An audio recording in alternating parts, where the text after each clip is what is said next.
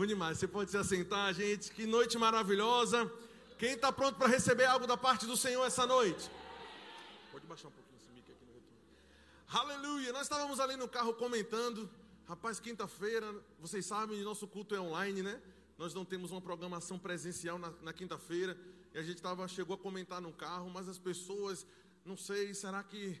Rapaz, a gente esqueceu que a gente tem um povo que ama o profético, ama o mover de Deus. Pode marcar três da manhã, quatro da manhã, onde tiver unção, onde tiver poder, onde tiver palavra. João Batista pregava no deserto, não seguiu o estereótipo de hoje, mas as pessoas estavam lá por causa da presença, por causa da unção. Amém. Aleluia. Diga eu estou aqui por causa dessa palavra. Olha para alguém e diga eu sei onde eu estava antes dela. Não diga para alguém, não fale para mim, não. Diga eu sei onde eu estava antes dela. Diga eu sei o que ela tem feito em minha vida. Diga para ele: se prepare, porque vai fazer na sua também. Diga eu estou profetizando crescimento para você. Eu estou profetizando portas. Ai, ai, ai. Hoje é uma noite para quem crê fora da caixa. Hoje é uma noite para quem dança sem música. Hoje é uma noite para quem bate numa pedra e espera sair água dela. Oh, glória a Deus! Não é uma noite natural, presa em sofismas humanos. Nós não estamos aqui para poder te entregar um bom aleluia, um, uma ministração com muitas coisas. Não, não, não, não, não, não. Essa é uma noite, irmão, onde a gente tem que soprar e você tem que pegar no ar. Está entendendo isso? É um culto para crente, é um culto para quem crê no sobrenatural, é um culto para quem está pronto para pegar a mensagem por trás da mensagem. Porque à medida que estamos pregando aqui, à medida que a mensagem principal estiver fluindo, existem mensagens individuais que estão caindo aí no colo de cada um. Mas eu vou te dizer uma coisa que eu já percebi no meu coração ao entrar aqui, eu estou sentindo o cheiro de chuva caindo na sua terra, meu irmão. Eu estou sentindo o cheiro de chuva, eu estou sentindo o cheiro de mudança, estou sentindo o cheiro de estação nova, estou sentindo o cheiro de novidade. Grita comigo, novidade! Aleluia, toque em alguém e diga: está para acontecer algo novo. Está para acontecer algo novo, está para acontecer algo novo. Pergunta para ele: você pode crer nisso? Está para acontecer algo novo. Ah, glória a Deus! Aleluia! Me perdoe se eu não sou muito do jeito que você gosta de ouvir a palavra. Eu preferi entrar na vibe de Paulo, onde a loucura do, prega, do, do evangelho dá mais resultado do que ser todo engomadinho e bonitinho. Meu irmão, eu prefiro um manto. Aleluia. Eu acredito que eu tenho uma mensagem profética no meu coração. O Senhor colocou algo dentro de mim. Eu vou deixar o pessoal do louvor aí, porque eu estou em pé, eles podem ficar também. Aleluia. Eu gosto de música para me ajudar aqui. Porque os dois que vêm aí são maiores do que eu. Eu já disse no carro, é melhor pregar logo. Né? Porque dentro de mim eu estava pensando, porque vai a pregação de, de Paulinho, de irmã Vânia. Eu digo, eu vou pregar o quê depois? Eu vou, eu vou subir e vou fingir que eu caí no poder. Então é melhor logo na frente. Né? Porque vai que eles pregam, aleluia, alguma coisa que eu ia falar. Então, como eu sou o menor da casa aqui, deixa eu começar. Eu gostaria que você abrisse, por favor, João capítulo 21. João capítulo 21. Aleluia. Novidades, novidades, novidades. Você não vai voltar para o que você estava acostumado a fazer. Uma vez que você saiu do barco, saiu do barco, não volta, não volta mais para o barco. Olha para alguém e diga: não volte mais para o barco. Uma vez que decidiu andar sobre as águas, não tem mais espaço. Quem já pisou no Santo dos Santos, não sabe viver em outro lugar. João capítulo 21, verso 1. Aleluia. Eu vejo o espírito de suicídio caindo fora. Eu vejo o espírito de tristeza caindo fora. Eu vejo demônios fugindo desse lugar. Eu vejo demônios acuados no canto. Ei, chacamana sou canabassa. Demônios acuados no canto. O que é isso? O meu plano foi tão bem forjado, tão bem. Oh, aleluia. Irmão, eu não sei se eu vou conseguir terminar essa mensagem. Eu estou precisando, precisando de dois diáconos aqui, uma à minha direita e à minha esquerda. Depois disso, tornou Jesus a manifestar-se aos discípulos junto ao mar de Tiberíades. E foi assim que ele se manifestou. Estavam juntos Simão, Pedro, Tomé, chamado Dídimo, Natanael, que era de Caná da Galileia, os filhos de Zebedeu e mais dois dos seus discípulos. Disse-lhe Simão Pedro: Eu vou pescar. Aleluia, aleluia. Disseram-lhe também os outros: Vamos também contigo. Vamos também contigo. Saíram e entraram no barco e naquela noite nada apanharam, mas ao clarear da madrugada estava Jesus na praia. Aleluia. Todavia os discípulos não reconheceram que era ele. Perguntou-lhe Jesus: Filhos, tendes aí alguma coisa de comer? Aleluia. Responderam-lhe não. Então Jesus lhes disse: Lançai a rede à direita do barco e vocês vão encontrar. Assim fizeram e já não podiam puxar a rede, tão grande era a quantidade de peixes. Aquele discípulo a quem Jesus amava disse a Pedro: É Jesus, aleluia. Diga comigo: É Jesus. Simão Pedro, ouvindo que era o Senhor, cingiu-se com a sua veste, porque havia se despido. O homem estava nu, você entendeu isso aqui? A gente vai entender como foi que chegou nesse ponto. Fica tranquilo, ninguém vai ficar pelado hoje, não. É só para você entender o profético aqui por trás, ok? Aleluia. Havia se despido e lançou-se ao mar, mas os outros discípulos ah, vieram no barquinho puxando a rede com os peixes, porque não estavam distantes da terra, senão duzentos côvados. Ao saltarem a terra, viram ali umas brasas e em cima peixes. E havia ali também pão, disse-lhe Jesus. Trazei alguns dos peixes que acabaste de apanhar. Simão Pedro entrou no barco e arrastou a rede para a terra, cheia, cheia, cheia, cheia de 153 piabas, não, 153 grandes peixes. E não obstante serem tantos, a rede não se rompeu. Aleluia, tem espaço para crescimento. Vamos lá. Disse-lhe, você tem que pegar hoje o profético por trás das letras. Ok? Não vem esperando um sermão arrumadinho, não. Eu estou falando, você vai pegando no ar as palavras. À medida que pega, você recebe. Recebe é como? Celebrando antes de ver. Amém? Dançando antes de ver. Não obstante serem tantos, a rede não se rompeu. Disse-lhe Jesus: Vinde e comei. Nenhum dos discípulos ousava lhe perguntar: Quem és tu? Porque sabiam que era um Senhor. Veio Jesus, tomou o pão e lhes deu, e de igual modo o peixe. E já era esta a terceira vez em que Jesus se manifestava aos discípulos, depois de ressuscitado dos mortos.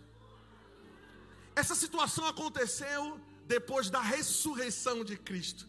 Você sabia que a alegria do Evangelho não é saber que ele morreu? A alegria do Evangelho é saber que ele ressuscitou. Por isso que na ceia que nós fazemos, nós não choramos pela morte, nós dançamos na ceia pela ressurreição. É a igreja, aleluia, que recebeu o primogênito dentre os mortos, e uma vez que ele foi o primeiro, a nossa bendita esperança agora é ter um corpo semelhante ao dele no arrebatamento. Aleluia, diga, diga comigo, não diz respeito à morte, diz respeito à ressurreição. Muitos já tinham morrido antes dele. Que diferença haveria se ele apenas tivesse morrido? A diferença é que ele, pelo poder do Espírito, levantou. Mas eu quero te levar um pouco, em, em dez minutinhos aqui, a uma viagem do tempo, para que você consiga entender qual era a mentalidade dos discípulos aqui. Esses discípulos seguiam a Jesus. Jesus chegou para romper com o padrão natural daquele tempo. Jesus chegou para romper com a mente, com aquilo que eles estavam acostumados a fazer. O Senhor Jesus não chegou para andar como todos andavam, ele não chegou para fazer as coisas como todos faziam, ele não chegou para se enquadrar em um padrão presente, ele chegou para apresentar um novo modelo, uma nova forma de vida, um novo lifestyle. Use o termo que você quiser. Jesus veio apresentar um novo modo de se relacionar com Deus e de governar sobre a terra por meio desse relacionamento com Deus. Quem está me acompanhando, diga amém. Os discípulos estavam juntos, oh, aleluia, uma unção poderosa aqui nesse lugar. Os discípulos estavam acompanhando Jesus, eles estavam como os escolhidos por dedo da pessoa de maior, da pessoa de maior sucesso. Aonde Jesus estava, as multidões estavam. Jesus afluía para um lugar, todos estavam ali. Jesus estava numa casa, a casa se enchia para ser curado, tinha que furar o telhado. Jesus atravessava o mar para encontrar um endemoniado, tinha gente lá. Era sucesso seguir a Jesus. Eles acompanhavam Jesus quando Jesus tocou num caixão e tinha um morto lá, e só pelo toque das mãos de Jesus o morto voltou à vida. Eles acompanharam Jesus quando Jesus gritou para um túmulo que tinha uma pessoa que eles estavam velando há três dias, e eles viram uma pessoa enfaixada voltar a viver.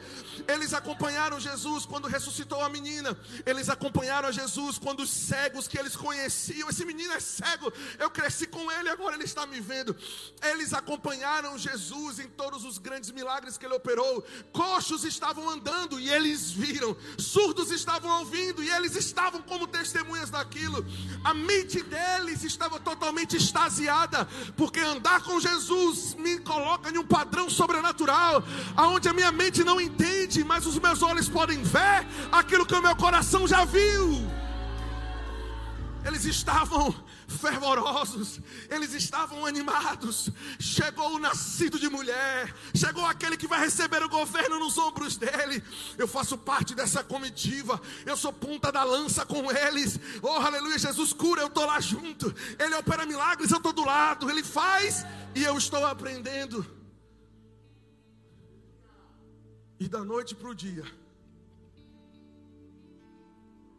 mais um convite, como todos os outros que Jesus dizia: vamos orar. Aquela noite era diferente. Naquela noite, soldados chegaram no meio da reunião, pegaram Jesus e começaram a bater nele. Eu para para pensar a mente desses discípulos. Por que ele não se defende? Por que ele não faz alguma coisa? Porque o meu herói, o meu, o meu, o meu mestre, o leão da tribo de Judá, ele ouvia ele dizendo na cara de Pilatos: basta um comando e legiões de anjos vêm. Por que ele não faz nada? Porque parece que ele não está respondendo. Porque ele não opera mais algum milagre. Porque parece que a coisa não está andando porque parece que nós desfrutamos de tantos milagres, mas agora a fonte dos meus milagres está sendo batido, cuspido, tiraram a roupa dele, Pedro. Colocaram uma coroa de espinhos, ele não faz nada, porque ele não reage, porque ele está como ovelha muda, porque ele não nos dá nenhum comando. Eu tentei reagir com a, com a espada, ele me proibiu, a gente não pode fazer nada. Eu daria minha vida por ele, mas ele mesmo está aceitando essa condenação porque parece que ele não está fazendo nada. Cadê o operador de milagres? E gente, quando ele foi pendurado na cruz, como um pedaço de carne qualquer, a mente deles entrou em colapso. Onde estão as promessas que ele me falou? Onde estão, em que lugar estão as profecias que eu recebi? Há pouco tempo ele me disse, queria me levantar, eu larguei os peixes para poder pescar homens. Eu larguei a minha família, eu larguei os meus negócios. Ele me prometeu que ele me prometeu que se eu largasse tudo eu ia receber nessa vida cem vezes mais. Mas eu não consigo enxergar o amanhã porque a fonte do meu amanhã, o sol do meu dia não está brilhando mais. Porque parece que as coisas estavam acontecendo e simplesmente deixaram de acontecer. Talvez essa pergunta seja a pergunta mente de alguns. De repente, não era mais glamouroso seguir a Jesus. Eu não conheço esse homem, não. Eu não conheço ele. Eu não conheço ele, mas na mente, esse é o alvo, o objeto da minha afeição. Foi aquele que me cativou a largar tudo para segui-lo. Mas a mente entrou em parafuso, entrou em colapso. Eles não sabiam o que fazer, para onde ir, eles não tinham resposta. E a tendência que nós temos, quando vemos o mover de Deus, e depois um processo de pausa, onde parece que a coisa não anda, que a empresa não cresce, que a família não sai do lugar, que o marido vai de mal a pior, ou que o filho parece apresentar um quadro pior do que aquilo que apresentava antes. mesmo dois mil anos depois, o costume humano e natural permanece. Eu vou voltar para pescar. Era o que eu fazia antes e deu certo.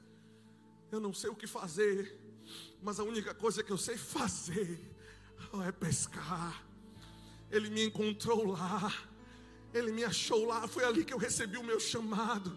Foi naquele culto que eu recebi aquela palavra. Foi naquela live que a instrução chegou para mim. Eu preciso voltar a pescar. Não é interessante que pessoas estavam acompanhando ele. Tinha até coletor de impostos ali, não sabia nem o que era pesca.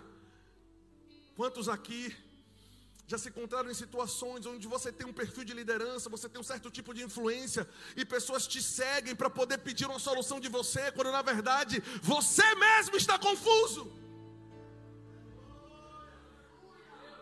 Eu não sou o único pato da lagoa que teve que aconselhar pessoas quando a minha própria mente, a minha própria vida está em crise. Mas alguém já passou por isso aqui. Pedro, eu vou pescar os outros, eu vou também. Quem chamou vocês? Quero ficar sozinho, eu quero entender o que está acontecendo.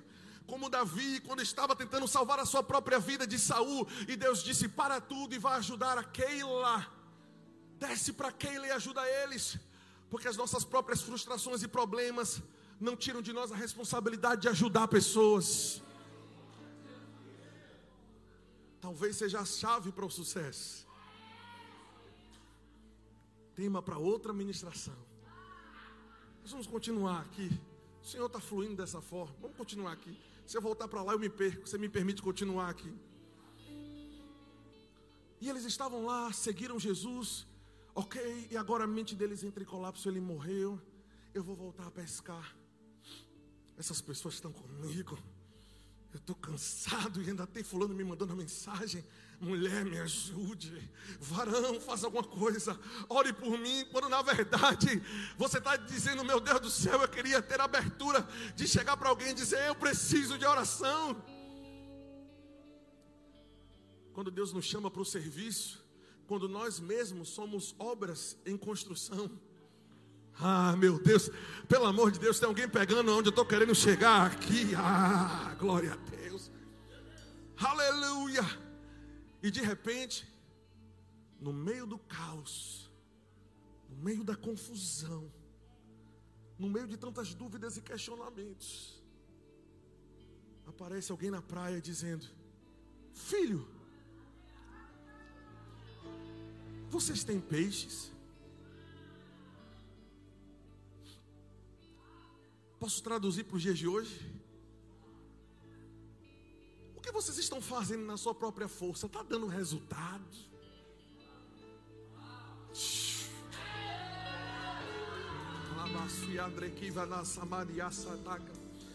O que você está tentando a parte de mim, separado de mim, porque esqueceu as promessas, esqueceu as palavras, está tendencioso a recuar, a esquecer o que ouviu, a tentar voltar a caminhar com as suas próprias forças, porque aquelas palavras que foram liberadas parece que não estão funcionando. O Deus da fé é o Deus da perseverança. Como a cana no deserto, que as tempestades curvam ela até o chão, mas quando a tempestade passa, ela volta. Vocês têm peixe? Pera, eu pescava. O meu Senhor me mandou largar a pesca. Depois ele foi morto numa cruz eu venho desesperado pescar. E o que eu estou fazendo, a noite toda não está me dando resultado. E vem um caba me perguntar se eu tenho peixe. Eu ia pegar um caba desse pelo pescoço. Vocês têm peixe?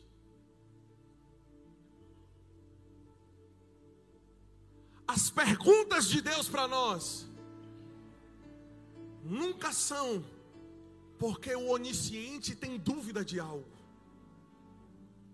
As perguntas que o Senhor faz ao longo das escrituras e eu consigo enxergar, pastor Emerson, não são perguntas porque ele quer saber a resposta. São perguntas para nós nos autoavaliarmos. Filho, vocês têm peixe? Adão, onde você está? Hã? Necessidade de saber a localização geográfica? ou para aquele que está sendo questionado avaliar se o que ele está fazendo. Oh, aleluia. Abel, onde está o seu irmão? Dúvida? Ou julgues a si mesmo? Ezequiel, podem esses ossos reviver? As perguntas do Senhor são sempre retóricas, para que nós paremos para pensar: o que eu estou fazendo está dando certo? Ou eu preciso de algo novo, em uma quinta-feira no meio da semana? Em um dia no meio do mês, em um mês no meio do ano. Ou eu preciso de um ponto de ruptura, ou eu preciso de um bote salva-vidas que me mostre um destino diferente do que aquilo que a minha própria razão está revelando para mim. É chegado a primavera? Filho, que estação é essa? Será que ele não sabe qual é a estação? Ou será que ele está nos anunciando o que ele está disposto a fazer? Em que estação vocês estão entrando então? Chega Jesus e se apresenta para eles. E o que me chama mais atenção nesse texto, já concluindo minha participação,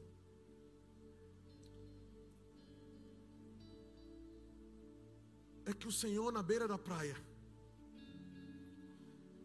tinha peixes. Jesus estava na beira da praia, com peixes prontos. Quando eles estavam a noite toda, na força do seu próprio braço, tentando pegar ele cru, para tirar a escama e tirar as coisas de dentro. Depois de tanto suor, quando na beira da praia o peixe está assado Oh Senhor, que nos gosta, que gosta de nos tirar do conforto, que gosta de quebrar a nossa sabedoria e pegar as coisas sábias desse mundo e reduzi-las a nada, porque no sobrenatural você não precisa entender, você só precisa crer.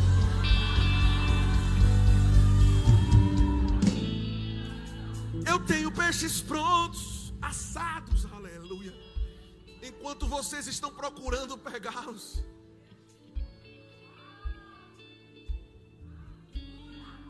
Eu vejo o Senhor hoje, na beira de uma praia, perguntando para alguém aqui: Filhos, que estação é essa? Vocês têm algum peixe? Está tudo fluindo da forma como vocês esperavam? Filho, está difícil aí nessa situação? A situação era tão caótica que não era estranho que Pedro estava nu em cima do barco, tentando puxar, a roupa atrapalhando, ele tinha raiva até da roupa. Oh, aleluia. Eu sei que Deus está falando, varão. Se Ele estiver falando contigo, tudo bem, olha para frente, dá um sorriso, viu? Fica com essa cara de sonso aí, mas a verdade é que Deus está nos chamando para uma nova etapa de sobrenatural, onde a nossa dependência não vai estar na força do nosso braço ou na agenda do nosso telefone.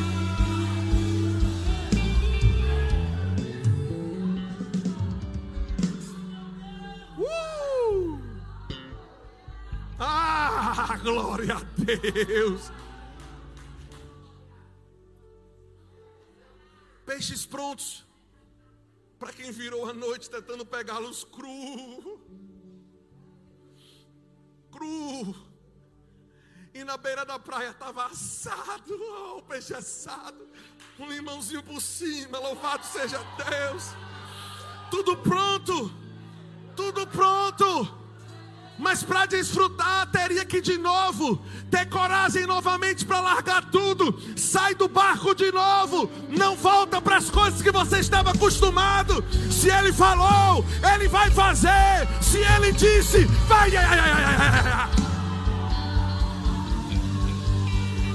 Para quem decide andar fora do barco, tem peixe assado. Toque alguém diga: tem peixe assado, tem peixe assado, tem peixe assado. Tem, tem suprimento. Tem, tem provisão. E calabaço e amaragavás. Quero lá, bucha de peixe cru. Estou terminando. Terminando. Terminando. Terminando. Sair do barco é tentar parar de entender com a sua mente.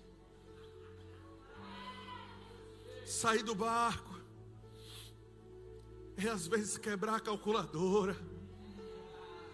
Sair do barco, eu sei o que é isso. É dar ofertas com a conta negativa. Ah, como dói! Oh, eu não estou te falando daquilo que eu não vivo. Uh, menos 100. E Jesus disse: dá 100, menos 200. Ai, ai, ai, ai, ai. Mas eu sinto o cheiro do peixe. Eu sinto o cheiro do. Ah! Peixe no forno para alguém aqui. Tem peixe no forno para alguém aqui. Tem peixe no forno. Tem peixe no forno. Tem peixe no forno. Alabacianda, alabaquida, alabaçanara. Ei, calabaçanara. Ei, calabaquida, alabaçanara.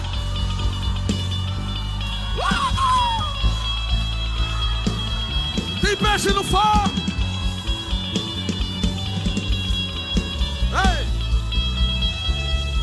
Peixe. Dois conselhos. Eu termino. Diga comigo, dois. Filho, jogue a rede para o outro lado. Quando nós achamos que a provisão vinha daqui, que a proteção vinha daqui, que o teto vinha de tal lugar, e Deus disse: joga para o outro. Para cada estação nova, existem direções novas. Filho, joga do outro lado. Não, mas eu sempre liguei para Fulano, ele sempre me ajudou. O meu socorro vem do Senhor que fez os céus e a terra não deixará vacilar o meu pé, aquele que me guarda não dorme. Ah, filho, joga do outro lado.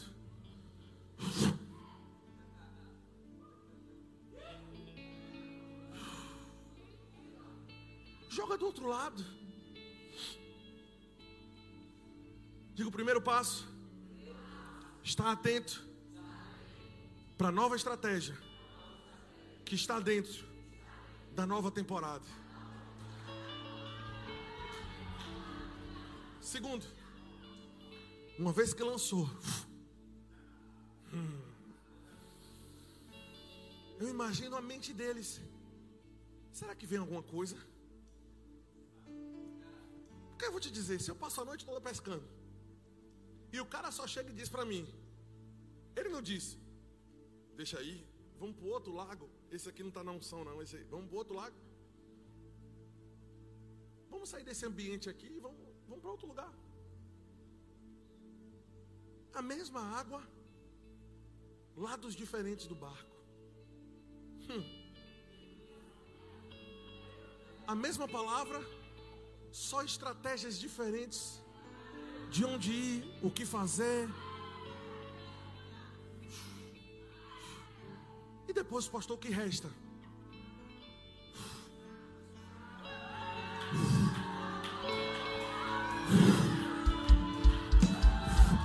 Oh, tá pesada. Me ajuda, me ajuda, me ajuda, me ajuda. Ah! Presta atenção. As novas estratégias para a nova estação não quer dizer necessariamente que não vai ter um pouquinho de suor. Mas se for a estratégia certa, para a estação certa, deixe o suor pingar, deixe a perseverança se levantar, deixe a resiliência retornar. Mas no final tem peixe, tem resultado, tem colheita.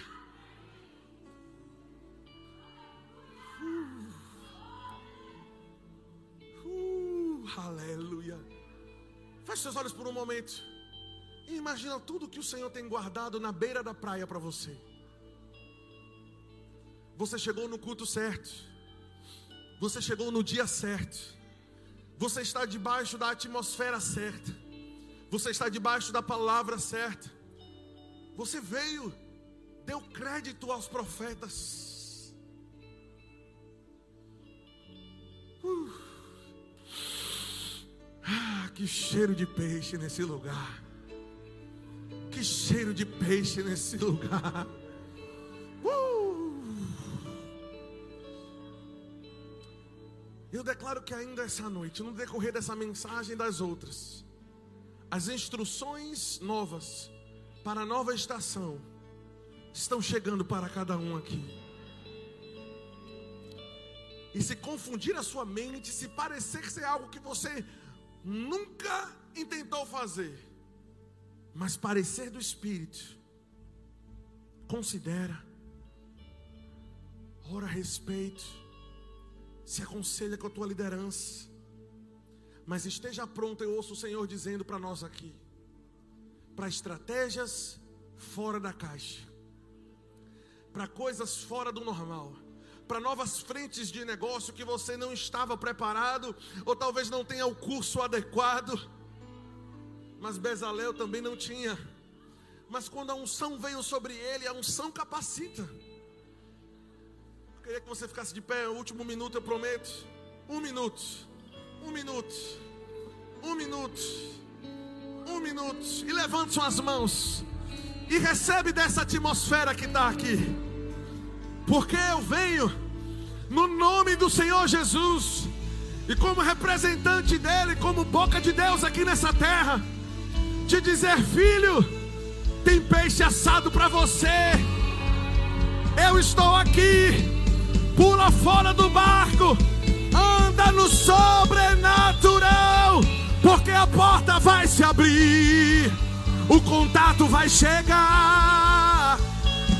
Oh! dinheiro não vai faltar. 30 segundos. Tem alguém aqui nesse lugar que pode celebrar esse novo tempo? 30, 30 segundos. 30 segundos. 30 segundos. 30 segundos. Está vindo peixe. Está vindo peixe. Olha para alguém, olha para alguém diga: receba. Receba o seu peixe. Receba o seu peixe. É chegada uma nova estação na sua vida, no seu chamado, no seu ministério. Um novo tempo chegou. Dá um brado de louvor nesse lugar. Glória a Deus. Deus é bom, amém, irmãos? Vocês estão bem? Graças a Deus. Deus é maravilhoso. O que é que eu vou falar, né? Depois de Pastor Samuel ter feito o que fez. Graças a Deus. Deus é bom. Grupo de louvor, vou dar um descanso para vocês aí.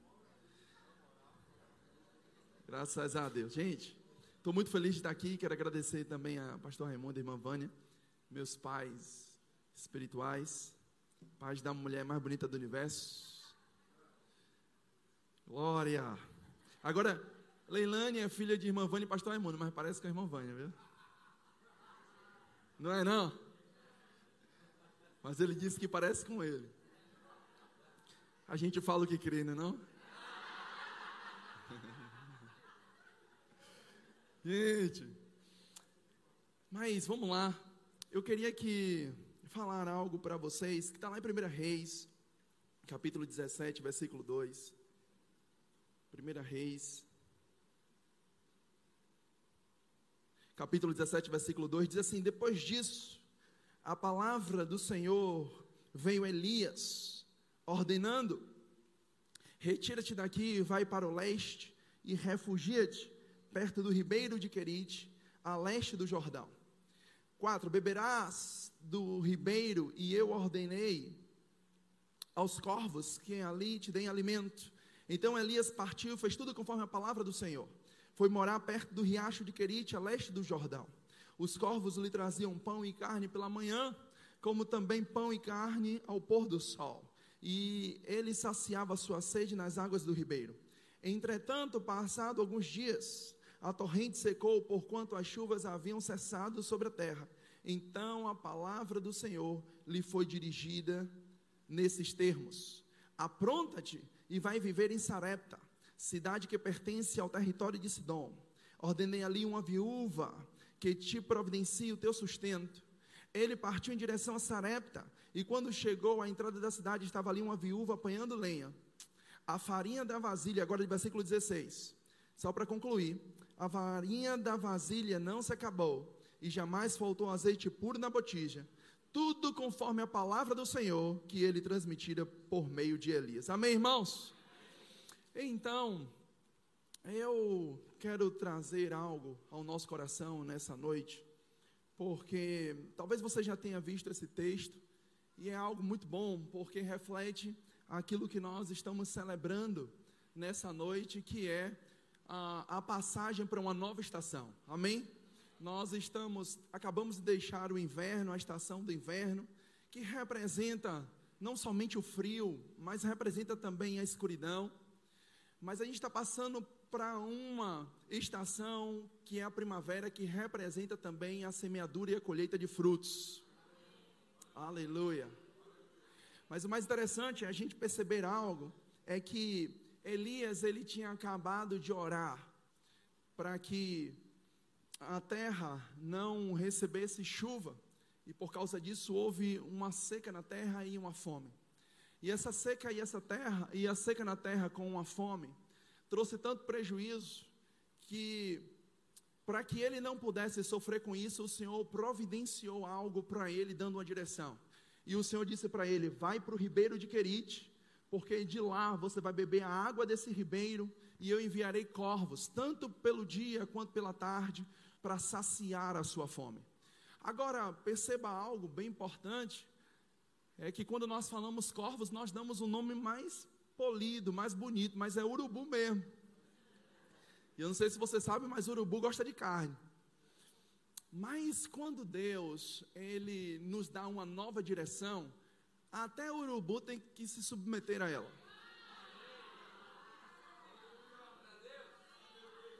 Às vezes o diabo ele quer roubar algo que tem de nós. Às vezes situações elas não querem cooperar ao nosso favor, mas até o improvável acontece quando a direção chega. Talvez ficasse na cabeça de Elias dizendo: rapaz, poderia ter outra forma de alimento chegar. Mas o que nós precisamos entender é que em uma nova estação que Deus nos dá, a gente não se preocupa com a forma, a gente simplesmente descansa e crê na provisão que vai chegar às nossas vidas. Então Deus pode usar urubu, Deus pode usar peixe, Deus pode usar pessoas. O fato é que em uma nova estação há uma nova provisão. Aleluia. Aleluia. Quando nós olhamos dessa forma, então agora está ele lá no ribeiro de Querite, e agora ele está tomando a água daquele ribeiro, bebendo a água daquele ribeiro, e então os corvos estão vindo até ele. Você não vai ver o texto dizendo que Elias ele ficou preocupado com os corvos. Não, você não vai ver nem Elias dando ordem aos corvos. Os, a ordem já tinha sido dada. Normalmente, quando nós entramos numa estação, nós precisamos entender que tudo que a gente precisa para essa estação já está pronto não é algo que ficará pronto quando nós entrarmos na estação. É algo que já está pronto, por isso nós entramos na estação. quando Deus disse para ele, vai lá e corvos vão te alimentar, certamente o Senhor já tinha falado para os corvos: olha, quando ele chegar ao ribeiro de Querite, então vocês começam a se manifestar. Tem coisas que vão começar a se manifestar na nossa vida só porque entramos nessa nova fase, só porque entramos nesse novo ciclo. Talvez você está pensando, talvez, rapaz, será que vai acontecer? É porque você não entrou no ciclo, você está entrando agora. Aí quando você entra no ciclo, então você vê as coisas acontecendo. Até ir ao Ribeiro de Querite, os corvos ainda não tinham sido acionados, mas chegou lá, foi acionado. Tem coisas que ainda não chegou na sua vida, mas vai começar a chegar a partir de hoje algo poderoso da parte do Senhor já está sendo comunicado, liberado. E o que é isso? Nós estamos só entrando no Ribeiro de Querite, só numa nova fase, no novo ciclo que Deus tem, na nova estação que Deus estabeleceu para nós. Não se preocupa, tudo que você precisa já está pronto. Diga comigo, já chegou. Já está pronto. É meu.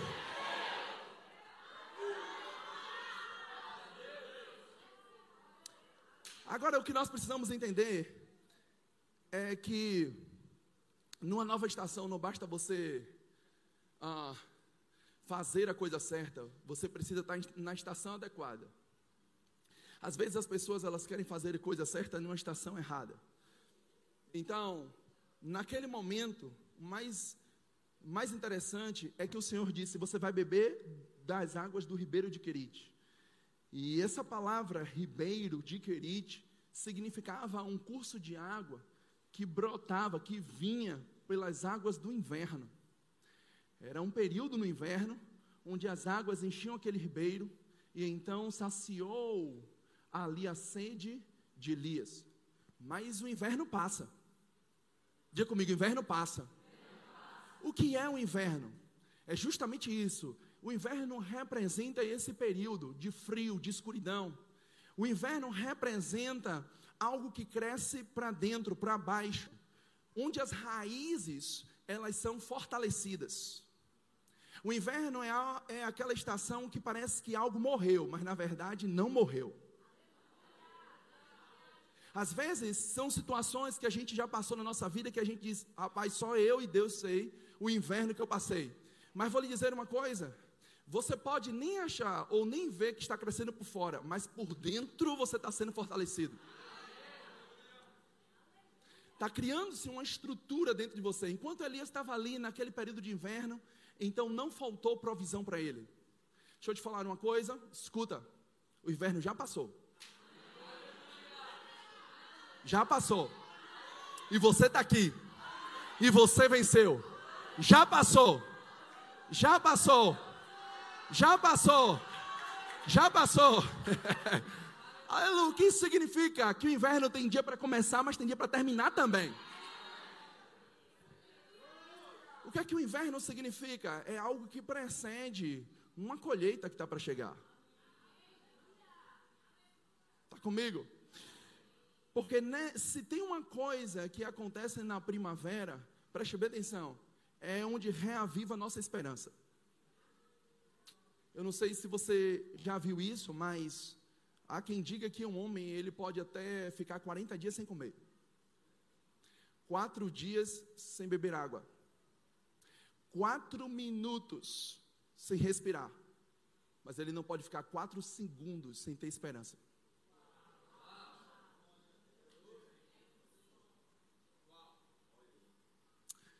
Tudo que o diabo quer fazer é matar a nossa esperança.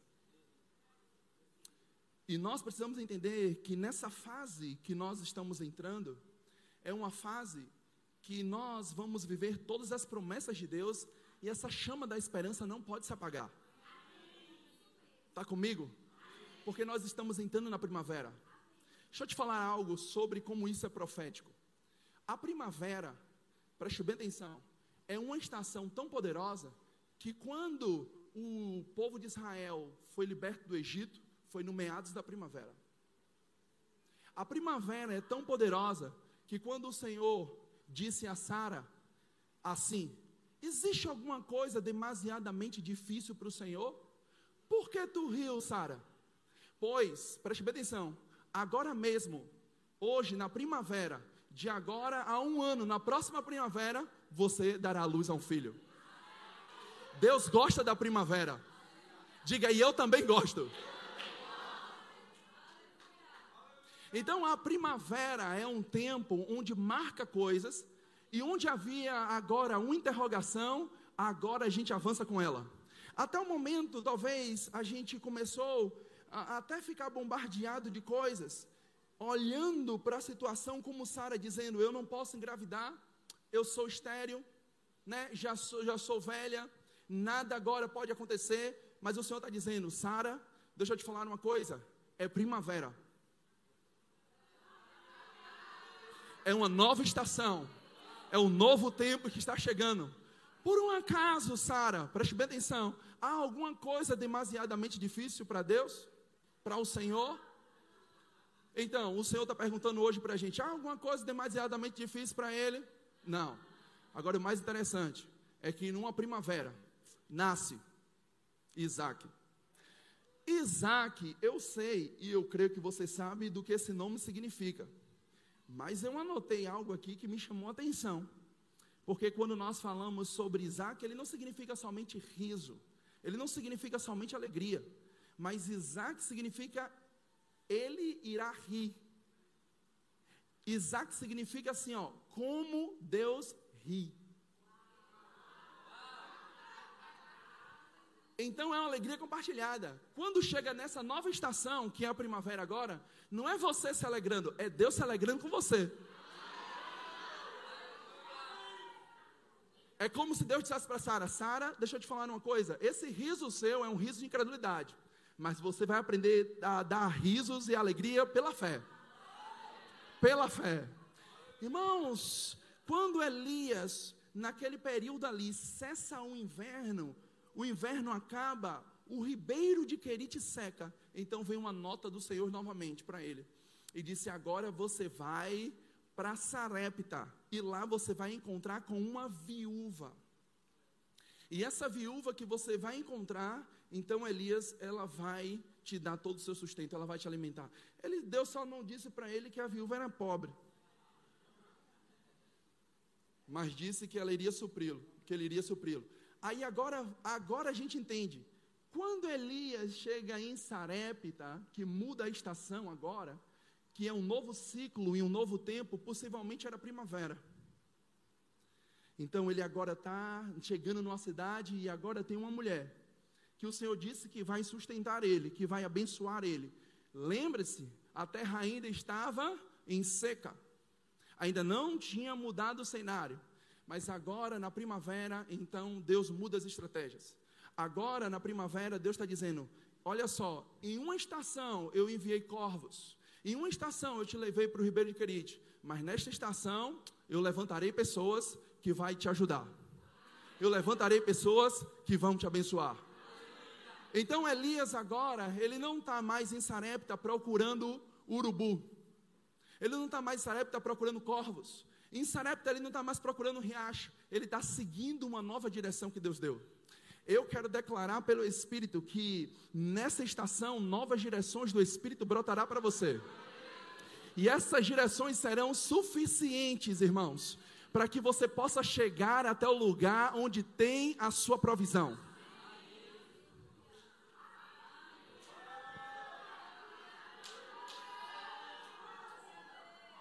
Agora deixa eu te falar uma coisa: Deus, pelo menos nas duas estações, tem algo em comum. Ele tratou com algo improvável. O urubu dar carne para alguém é muito difícil. E uma viúva pobre poder sustentar alguém também não. Mas quando Deus está no negócio, Ele começa a fazer coisas improváveis mesmo. Por que é importante Deus fazer coisa improvável? É só para no final você dizer que a glória é dele.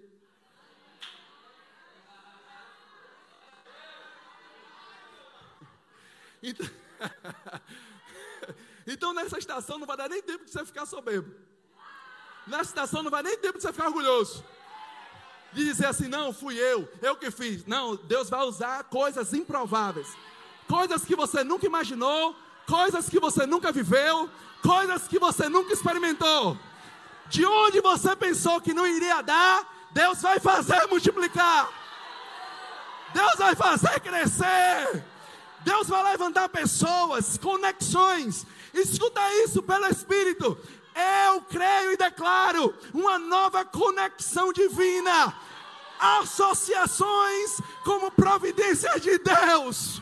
Coisas improváveis acontecendo só para te alcançar, só para te abençoar.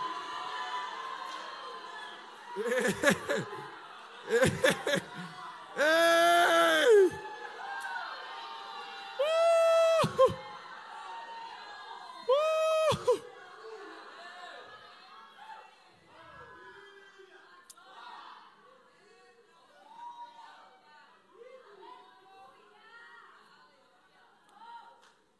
O que eu preciso fazer numa nova estação?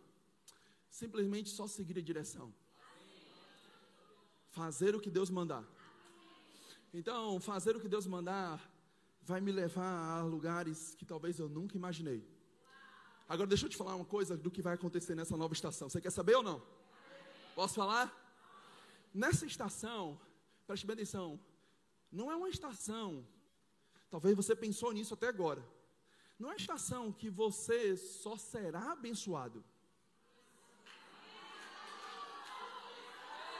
Pegou? Não, pegou?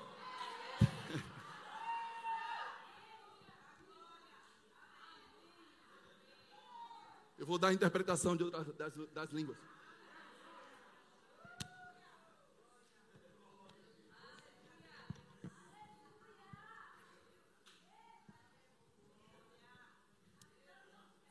Nessa estação, não é uma estação que você só vai ser abençoado, não. É uma estação que nós estamos entrando para ser um abençoador.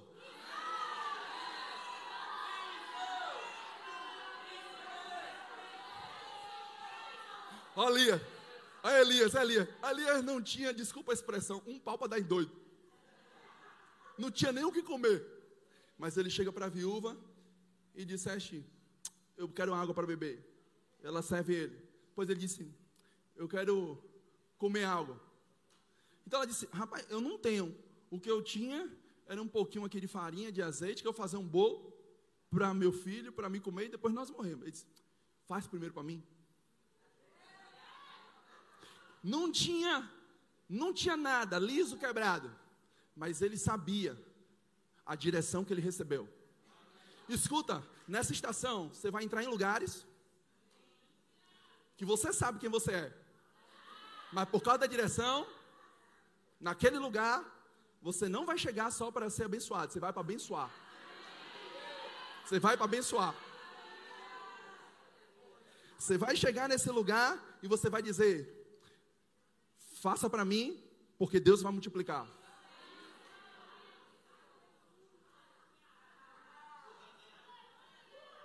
Eu vou melhorar isso.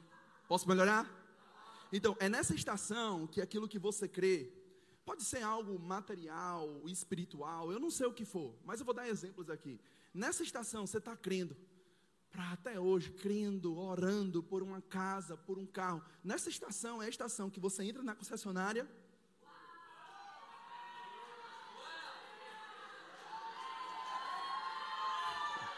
E você entra na concessionária, só você e Deus sabe o que é que você tem no bolso. Nada. Mas você tem uma palavra. É essa estação. Não passa desses 90 dias. É uma contagem regressiva. Começou agora. No relógio de Deus. Está marcado. Está feito. Começou.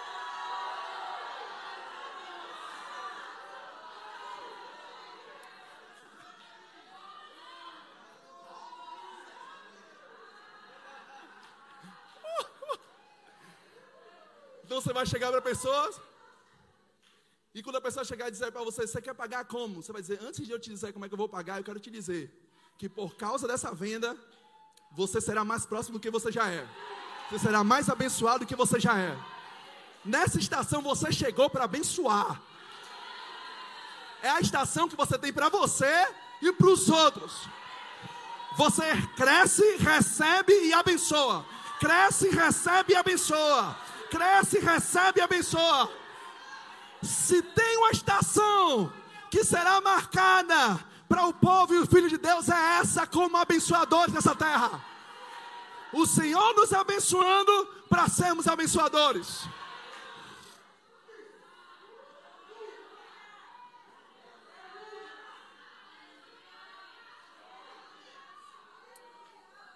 Irmãos, escuta, preste bem atenção. Se conversássemos hoje, agora, com a viúva de Sarepta, ela ia dizer: Graças a Deus por ter enviado Elias na minha vida. É exatamente isso que vai acontecer. Privilegiados são aqueles que vão ter conexões e contato com você, que vão receber aquilo que está na sua vida. Onde você passar, a graça, a unção passa perto. Onde você colocar a planta dos seus pés, a paz estará lá. Onde você colocar as suas mãos, haverá prosperidade naquele lugar.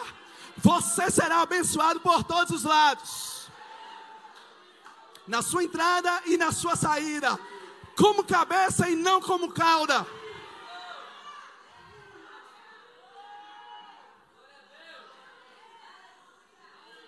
Eu termino com agora com isso aqui. Agora o grupo de louvor pode subir aqui. Já descansou.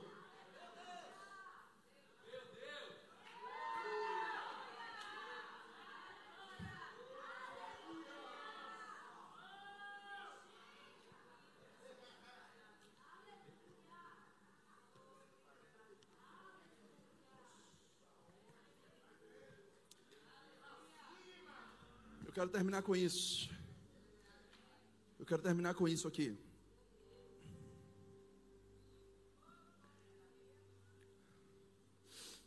Quando diz assim, no versículo 16, só ouça.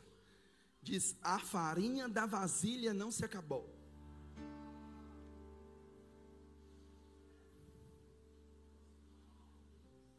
E jamais faltou azeite puro na botija tudo em conformidade à palavra de Deus que ele transmitirá, transmitira por meio de Elias. Cada palavra que saiu da boca de Elias era uma sentença divina. Era Elias dizendo, vai se cumprir, vai acontecer, e Deus dizendo, acontece. Elias dizendo para aquela viúva, não vai faltar, era como se Deus dissesse assim, ó, chancelando, não falta. Não vai acabar, Deus diz, não vai acabar aquilo que você sentenciar é aquilo que vai acontecer.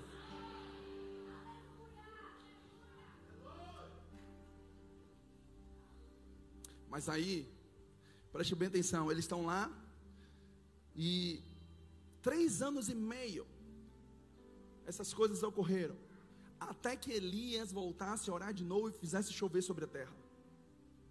Aí nada faltou. Por que nada faltou? Porque a provisão de Elias não era a terra, era os céus. A nossa fonte é o Senhor. A nossa, a nossa prosperidade não depende da economia do Brasil nem do mundo. A nossa prosperidade não depende do aumento ou da queda do dólar. A nossa prosperidade depende dos céus. Então agora até quando teve farinha e o azeite não faltou? Até quando ficou multiplicando azeite? Ficou multiplicando farinha? Quanto tempo? Quanto tempo ficou multiplicando azeite e farinha? Quanto tempo foi necessário até mudar de estação? Até mudar de estação, preste bem atenção, a provisão não acabou mas houve multiplicação. Teve para a primeira noite, teve para a segunda, teve para a terceira, teve para a quarta, teve para a quinta, teve para os meses, teve para o ano. Preste atenção que eu vou lhe dizer. O que nós começaremos ou começamos a receber nessa noite vai ser o suficiente para os próximos 90 dias. 90 dias. Começou hoje, começou hoje. Não faltará para essa semana. Não faltará para a próxima quinzena. Não faltará para o próximo mês. Não faltará para o bimestre.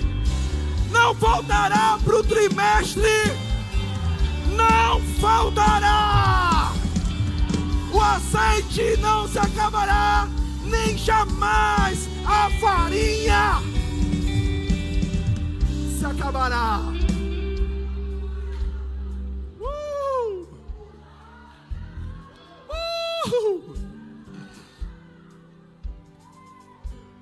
Deixa eu lhe dizer uma coisa, e eu termino com isso.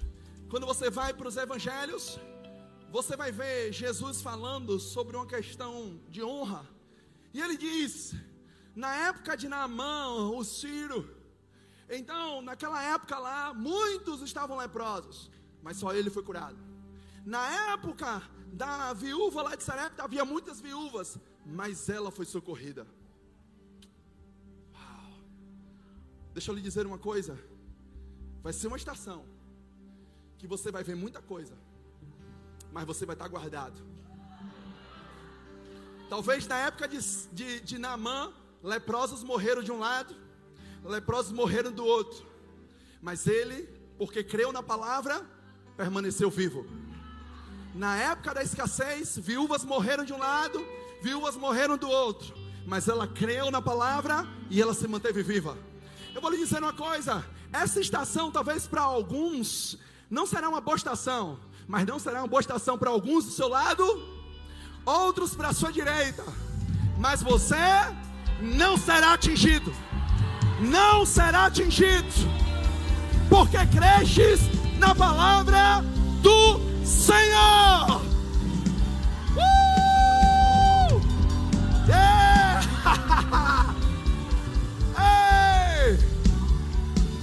Fique de pé.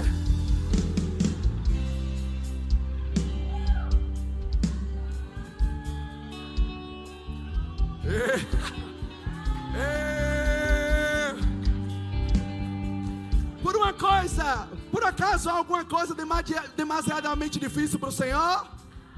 Não dá não. Eu gostaria, estamos no culto profético. Eu queria fazer algo profético. Posso fazer ou não? O que vamos fazer aqui agora, na terra, no natural, é o que já estamos fazendo no espiritual. Amém?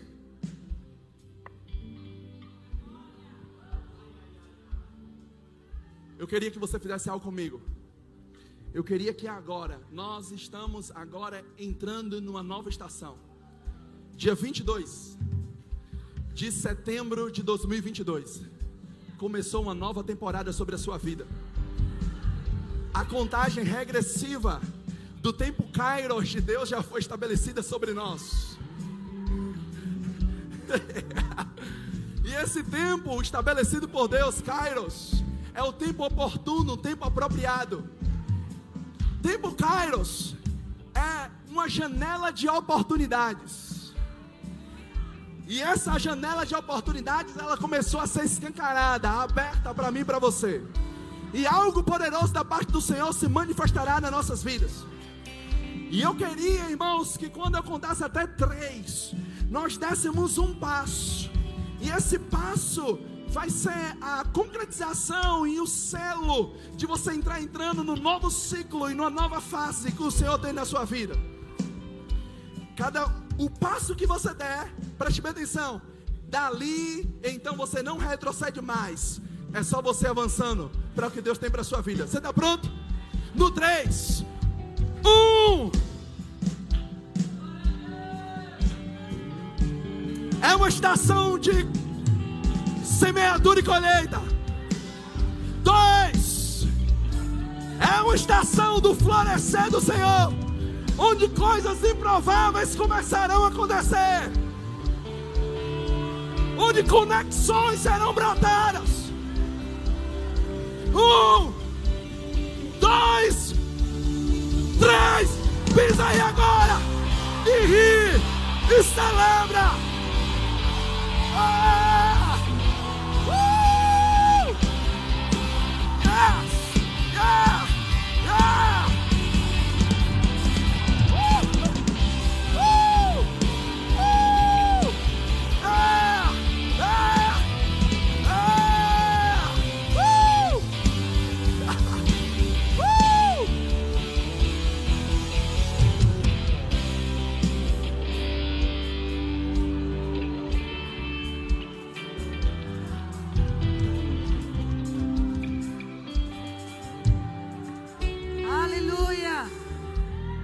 Que já recebeu. Glória a Deus, você pode sentar. Eu quero o grupo de louvor aqui. Graças a Deus por esse grupo maravilhoso. Aleluia. Amados, é, é, eu vou ler alguns versículos sobre o que é um florescer. E você tem que tocar. Eu preciso de um tangedor. Ele vai me acompanhar lá em Belo Horizonte, na imersão lá. Né? Vai nos acompanhar, né? Já, já dei os seus dados, sua passagem está chegando. Já viajou de avião? Ah.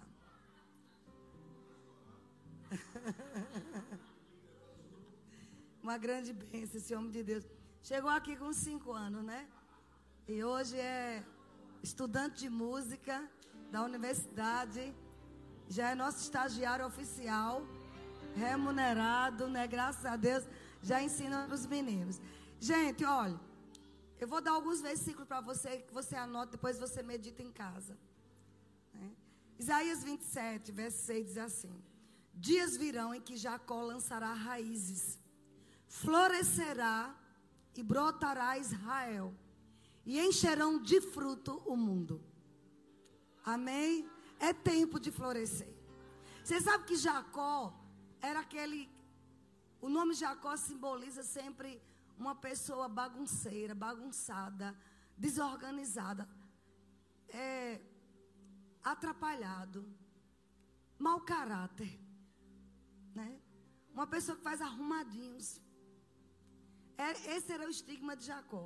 Mas o Senhor diz: dias virão em que Jacó vai lançar raízes e vai mudar a vida dele. O que é que vai acontecer? Vai florescer florescerá e vai brotar de Jacó, daquele que ninguém confiava, daquela pessoa que só fazia coisas erradas, daquela pessoa que tinha uma má reputação, uma má conduta, mas o florescer vai fazer brotar em Jacó um Israel. Um homem governado por Deus. Vocês estão aqui para receber essa palavra? Daquele endividado, daquele trapaceiro, porque Jacó era trapaceiro, mas num tempo de florescer, os trapaceiros que creem em Deus, que têm um encontro com Deus, eles são transformados em Israel. E sabe o que é esse florescer? Aqui nesse, nesse contexto aqui, no hebraico, tem, tem dizendo assim: lançará raízes e vai brilhar. Faisca, florescer é brilhar. Deus quer que nessa estação você comece a brilhar, começa hoje. Faiscar, sabe o que é faiscar? Por onde você passa aquelas faíscas. Alguém já viu uma so, so, solda, né? Solda, solda. Solda, colocando, né? Você tem que colocar uma proteção porque sai faísca. Sabe que se você crê nessa noite profética, é você passando e faiscando. É. É você passando e faiscando. E diz: reluzir. É tempo da igreja reluzir, brilhar. Sair das quatro paredes. A gente se reúne aqui nas quatro paredes para nos enchermos de Deus, para adorar a Deus, mas temos que sair. Tempo de florescer, tempo de conquistar sete montanhas aí fora. A sete esfera da sociedade. É entender que você vai ser levantado para ocupar lugares que talvez por muitos anos a igreja deixou outros ocuparem. Tempo de florescer é isso. Em três meses, tua vida pode dar uma guinada. Não esquece que o nosso Deus criou esse mundo em sete dias. O que ele não pode fazer em 90 dias? O que é que ele não pode fazer a partir de hoje, em três meses na nossa vida? A gente conhece uma certa pessoa, não convém dizer o nome nem lugar, que hoje ela está assim, olha, naquela mansão, né? Numa mansão de 5 milhões. Um dia desse estava quebrado. E vou te dizer como foi isso. Agarrou em um culto como esse uma palavra profética. Não me diga que não acontece. Ele passou, acho que alguns dias sem conseguir dormir direito. Como foi que Deus me trouxe até aqui? Há uns cinco anos atrás, não tinha nada, estava quebrado. É emoção. É dinheiro chegando. Uau! Ele sai já correndo. É dinheiro chegando. Vai ter pessoas nesse lugar aí que estão tá me ouvindo também, porque isso é profético. Não foi na nossa cabeça, foi Deus que nos inspirou a fazer esse culto. Tanto que você veio. Vai ter pessoas que vai chegar no ponto de dizer assim: Como foi que eu cheguei até aqui? A conta não bate. Como passei tantas décadas como uma pessoa que ninguém dava crédito. E de repente agora eu estou brilhando. Meu Deus, alguém está conseguindo pegar? Espírito Santo, traz a revelação. A gente não precisa estudar a Bíblia somente para dizer eu conheço. Nós temos que pegar em cada letrinha da Bíblia uma revelação pessoal para nós. É a rema de Deus, é a revelação. E ele diz: olha, é só aqui, essa palavra florescer é aqui nesse contexto, porque tem outros, outros significados. Diz assim: espiar, dar uma olhada, fazer cintilar os olhos. Essa fase do florescer é uma fase que você, sem entender, você está espiando um lugar.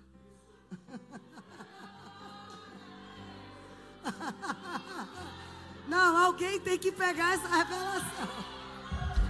Estão abrindo portas que você vai lá espiar. Você vai espiar. Vai cintilar nos seus olhos. Aleluia. Quem crê, dê um glória a Deus. Isso é profético. Você tem que entrar na estação do espiar. Foi lá dar uma volta.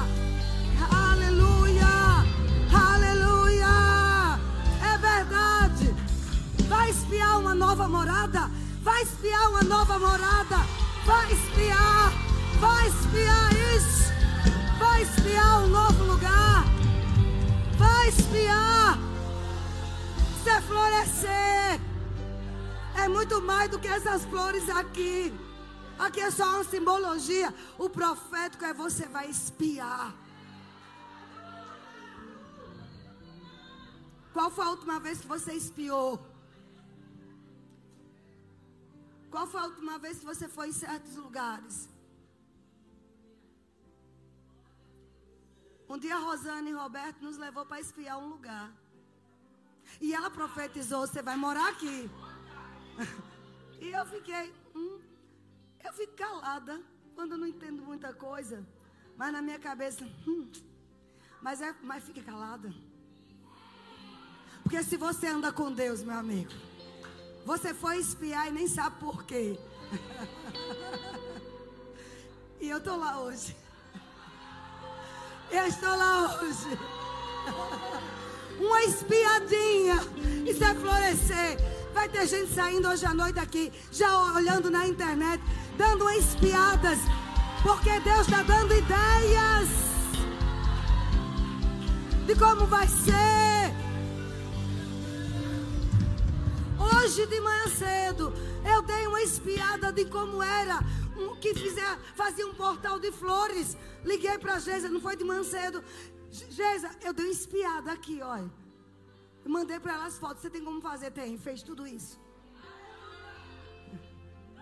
Basta uma espiada. Fase de florescer é fase de espiar a terra. É fase de espiar projetos, de espiar na internet. Como fazer, como, como construir quem são as conexões? Quem são os contatos? Como é que eu começo? Como é que eu administro? Isso é florescer.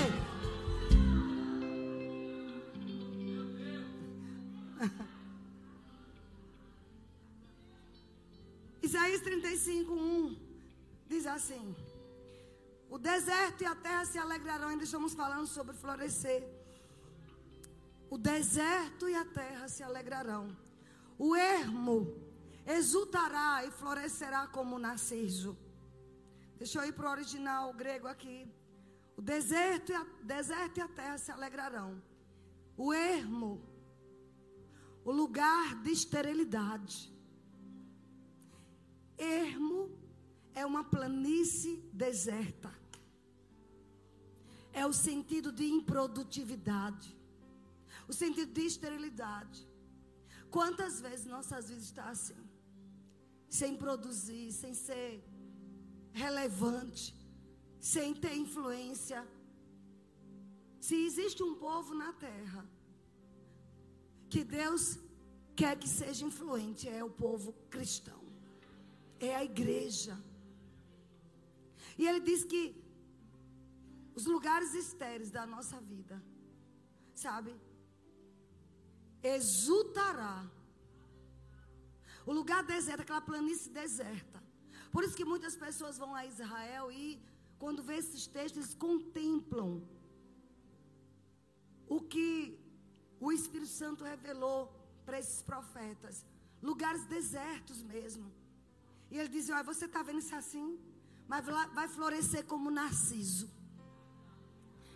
Vai florescer. Aí nesse contexto, a palavra florescer já é um pouquinho diferente. Porque no hebraico, muitas vezes, uma palavra tem vários sentidos. A depender do contexto. E aqui diz assim: nesse contexto aqui, olha, aquele lugar que está deserto, que está improdutível, que está estéreo, ele vai começar a brotar, vai germinar,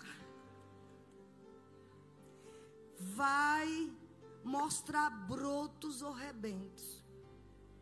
Sabe o que é? Vai começar uma erupção, tá aqui. Vai surgir uma erupção. Os lugares desertos a partir de hoje à noite. Você que está confiando nessa instrução profética. Porque tudo começa, debaixo de uma inspiração. Se Deus dá uma inspiração, acabou. Ele vai fazer com que aconteça. Se você assim crer. Então, os lugares, por mais desérticos que, que sejam, a partir de hoje, vai começar a ter uma erupção. Agora eu quero que você visualize um, um vulcão em erupção. O que é que acontece? Uma coisa que estava parada e de repente começa a borbulhar as larvas de fogo. Isso é erupção. Receba, minha irmã. Receba. Tem gente ali recebendo no Espírito. Vai, vai ter uma erupção. Sabe o que vai acontecer com esse vulcão? Essa coisa que está dentro de você borbulhando, vai começar a sair aquelas larvas de fogo. E ela não fica parada, ela se movimenta. É uma franquia ali, é outra ali, é uma empresa ali, fique em um lugar só.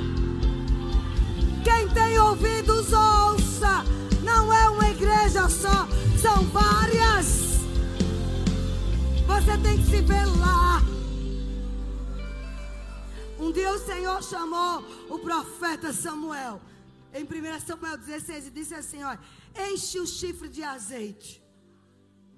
E vai ungir outro. Ele disse: e vem. Samuel tinha medo porque Saul se descobrisse que ele estava indo com um chifre de azeite e perguntava: ungir quem? Então Deus disse para ele: Samuel, eu já rejeitei. Ei, Samuel, eu já rejeitei os modos passados. A forma passada. O jeito passado que a igreja vivia. Os sistemas passados. Vem. Esse vem. Sabe o que significa no hebraico original? Venha e veja de onde eu já estou vendo.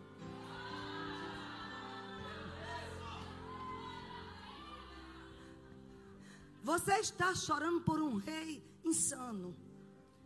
Eu já estou vendo um menino de trás das malhadas, cheio do poder, do meu poder. Alguém está entendendo? Deus está dizendo para pessoas aqui: ei, ei, vem. Vem para o lugar que Deus já está te vendo. vem para o lugar que Deus já te vê. Se precisar fazer, amados, uma moldura, se precisar pregar uma foto na parede, pregue, mas vem para onde Deus já vê você. Eu já não vejo Jacó mais, eu vejo já Israel. Eu não vejo mais um menino atrás das malhadas. Eu vejo o grande rei Davi. Alguém está pegando isso? Isso é florescer. É mudança de estação. E quando a estação muda, mas muda o clima, muda a terra. Surge coisas que na outra estação não tinha. Quando ele diz, vai florescer como narciso. Você viu que está aí? Vocês estão quietinhos, mas eu sei que estão pegando. Eu sei quando a, a unção profética está aqui. Ele diz aqui: florescerá como narciso. Sabe, o narciso é uma planta das mais lindas que existe. Ela tem uma peculiaridade. Ela dá flores o tempo todo. Ela dá flores em todas as estações. E ela brota muito próximo à região que tem águas. Por isso que pessoas que, que gostam muito de, de se achar, né, que é muito bonito, chama de narcisista.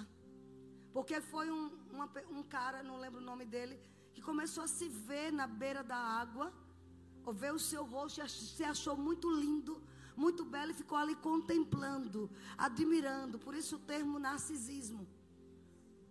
E quem nasce com essa beleza toda, perto de águas, de, de lagoas e rios, é o narciso. Flores. E Deus disse: esse lugar deserto eu vou fazer igual a essa flor belíssima.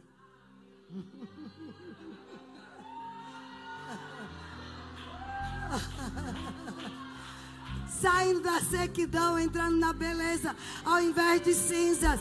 É beleza em vez de cinzas. É uma estação, queridos, do belo. É uma estação que vai todo o tempo florescer. Interrupção. Essa palavra florescer também tem um conceito de voar.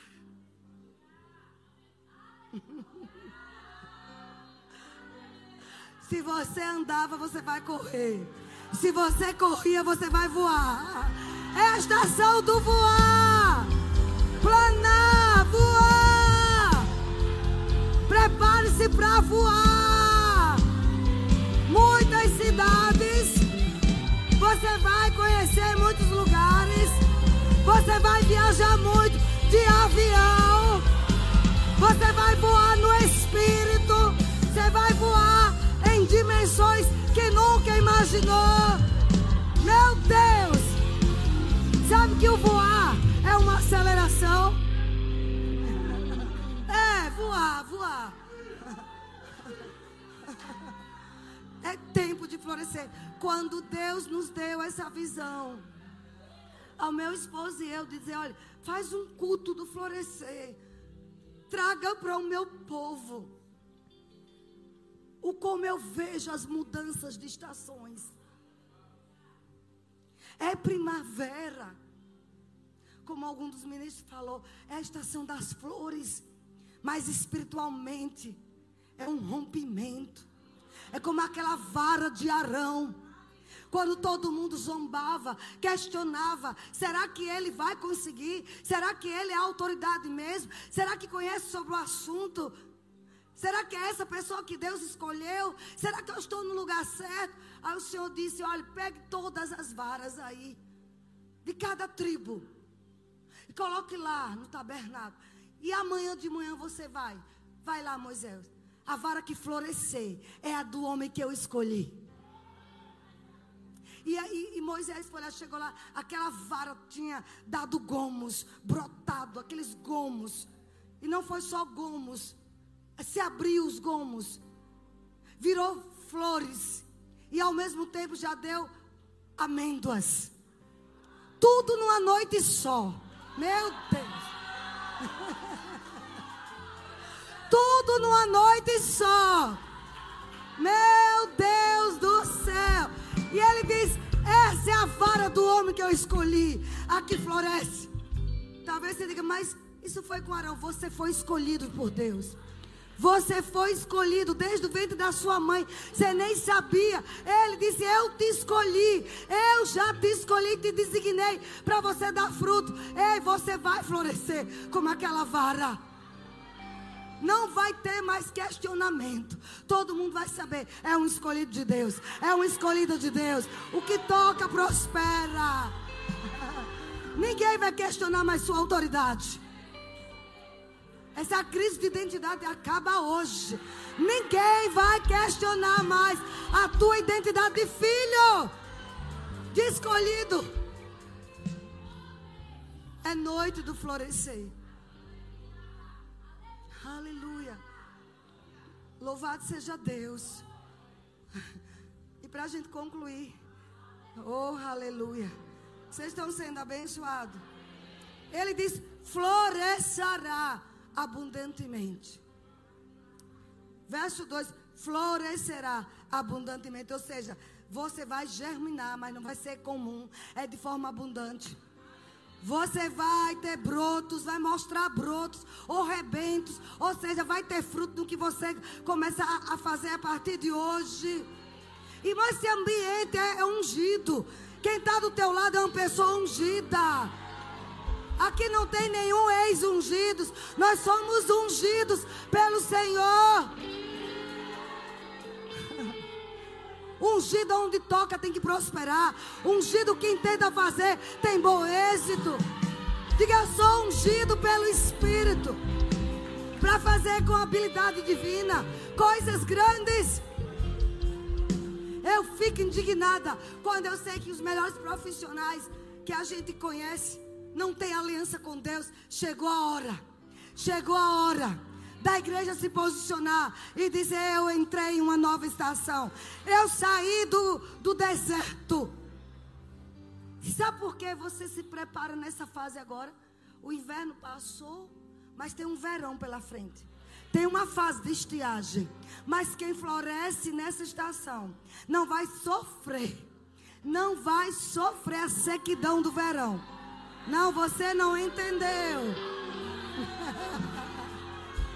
Você vai ter para dar, você vai ter para trazer, fazer sombra para outros. Você vai ter para no verão fazer sombra para outras pessoas, trazer alívio para outros. Este é o nosso propósito. Como o pastor Paulo falou, você não vai enriquecer só para esnobar, é para ajudar outros, é para o reino de Deus. Se seu coração se alinhar, mas se você dizer, eis-me aqui, Senhor, eu estou pronta. Eu estou pronto para você confiar o seu melhor a mim. Você está pronto para ser mais generoso? Para colocar seus dons e talentos a serviço do Rei Jesus. Floresce nesta estação. Para no tempo de sequidão, como aquela formiga que guarda, que ajunta. Sabe, queridos? Você tem que ajuntar cada profecia que tem ouvido nesses dias. Quantas palavras proféticas Deus tem liberado neste lugar. Não estamos em dias de palavra rara. A palavra do Senhor era rara, hoje não. Quantas profecias só precisamos considerar aquela voz, a partir de hoje, sabe? Eu profetizo que você vai, às vezes, dormindo, tirando um cochilo e receber uma ideia. Pastor Paulo Bahia estava deitado, como vocês viram terça-feira, tomando sol numa piscina de férias. Deus deu uma ideia que está revolucionando o mercado. E como ele disse, Deus disse: você não vai ter uma empresa, é um, você vai ter franquias. Não, você não está entendendo. Considere. Você veio nesta noite para receber uma instrução profética. Quando um profeta subia, Samuel chegava um lugar, todos paravam, todos se preparavam, porque lá vem a boca de Deus. Você viu três bocas proféticas hoje à noite aqui. Você não pode sair daqui da mesma forma. Você vai florescer.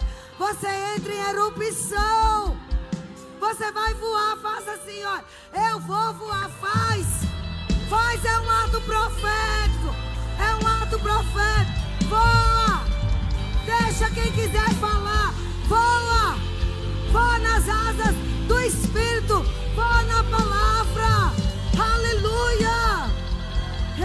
Elabra canta e erebraço. Rabriache cantro tocorabas. Foi. Foi mais alto. Ei, Deus manda dizer: o céu é o seu limite. O céu. Qual é o limite disso tudo? O céu. O céu. Ah, sabe, amados? Meu Deus.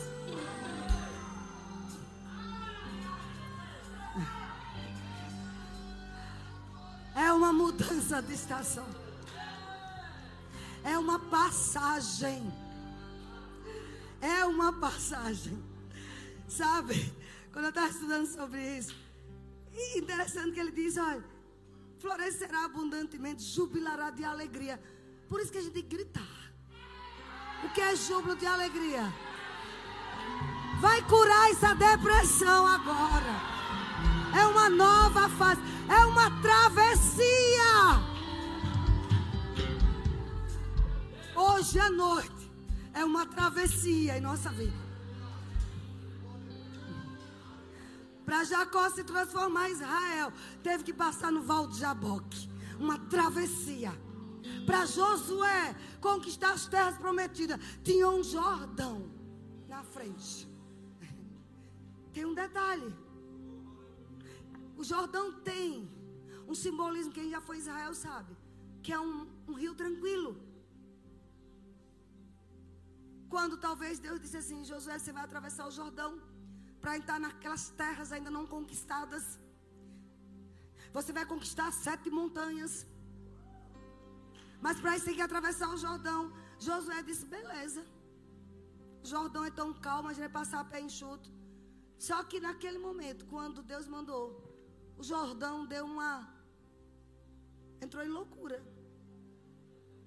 Os estudiosos dizem que não existe aquela coisa do Jordão entrar naquele processo, bem no tempo em que as águas vinham de cima, de baixo, o Monte Hermon de, saía, de, ficava no degelo caindo todo o gelo e o, e o Jordão começou a ficar muito violento.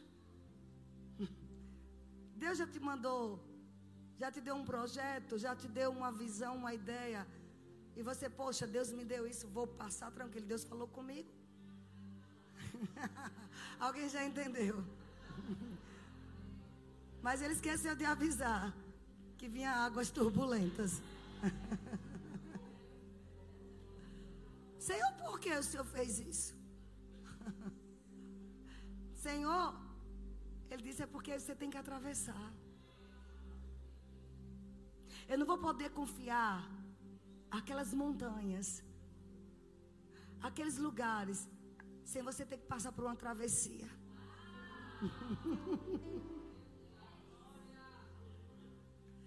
Talvez o caldo até engrosse, Deus comece a te dar uma visão te dá planos e projetos. E não vai ter tanta calmaria, mas você tem uma palavra. E só tem uma coisa, só vai experimentar. Ir para o outro lado. Atravessar. E entrar nos lugares que Deus disse que são seus. Por direito. Se você, por fé, colocar os pés. O que pastor Paulo fez foi profético. O que Samuel estava fazendo aqui, gritando, jubilando, é profético. Sabe, queridos? Exultará. Deus-se-lhes a glória do Líbano. Florescer é tempo da glória do Líbano. A glória do Líbano eram os cedros. As madeiras mais poderosas. O símbolo de poder do Líbano era as madeiras, era a glória. Essa palavra glória é cabode. Olha, tempo de florescer, vai florescer na sua vida. Deus está dizendo para eles. Sião vai florescer, mas tem um, e tem um detalhe: vai ser com a minha glória. Glória que é cabode, abundância, riquezas. Eu estou falando profeticamente. Uma coisa entrelaçada à outra. A glória do Líbano, o esplendor do Carmelo. Eles verão a glória do Senhor. O esplendor dos nossos Deus. Essa glória é abundância, é riqueza. É o brilhar. Tudo está entrelaçado com o florescer. Nós estamos em uma estação, hoje começa uma travessia. Só que ele diz que você vai fortalecer as mãos frouxas, firmar os joelhos. Interessante que ele também fala, mas que diga aos desalentados do coração nessa fase: sede fortes, não tenha medo. Essa estação é a estação de você fortalecer seus músculos de fé. Ser forte, não ter medo. Eis aí o vosso Deus. A vingança vem, a retribuição de Deus vem. A vingança não é a morte dos seus inimigos, não. É o banquete que Deus fará na sua vida.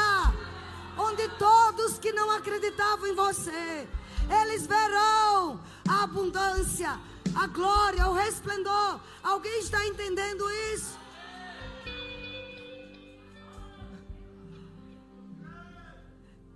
E o Senhor disse para Josué, para a gente concluir: tem um rio tranquilo para você atravessar, para entrar lá. Rio de águas tranquilas. Mas deixa eu te falar, Josué, vai vir uma inundação. Enquanto ele pensou que tinha uma tranquilidade do Jordão, veio um confronto para querer apagar a coragem de Josué. Porque Deus tinha dito, Josué, por esse caminho você não vai passar mais nunca. Se ele tinha dito isso, você vai ter que atravessar. Ele já devia se ver do outro lado. Vocês estão entendendo? Deus não está dizendo para você que você vai florescer. Ainda que venha, levante-se. Ainda que venha uma inundação. Você vai segurar nessa palavra. Você vai ter que ter a visão de chegada. A visão de chegada. Que em 21 de dezembro, três meses de primavera, em 21 de dezembro, vocês estão comigo? Nós temos duas datas proféticas aqui, 30 de novembro e 21 de dezembro. Em 21 de dezembro, tudo que você creu aqui nesta noite, tudo que você anotou, tudo que você creu com o seu coração e começou a dizer: é meu, eu vou estar lá. Você já vai começar a se ver hoje, no dia da chegada.